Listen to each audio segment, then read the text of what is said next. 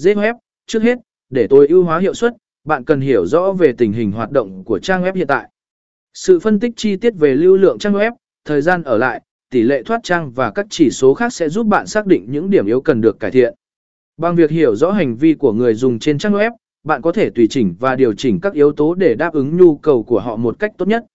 Tối ưu hóa trải nghiệm người dùng, tốc độ tải trang, một trong những yếu tố quan trọng nhất để giữ chân người dùng là tốc độ tải trang. Thời gian tải trang càng ngắn, khả năng người dùng ở lại càng cao. Tối ưu hóa hình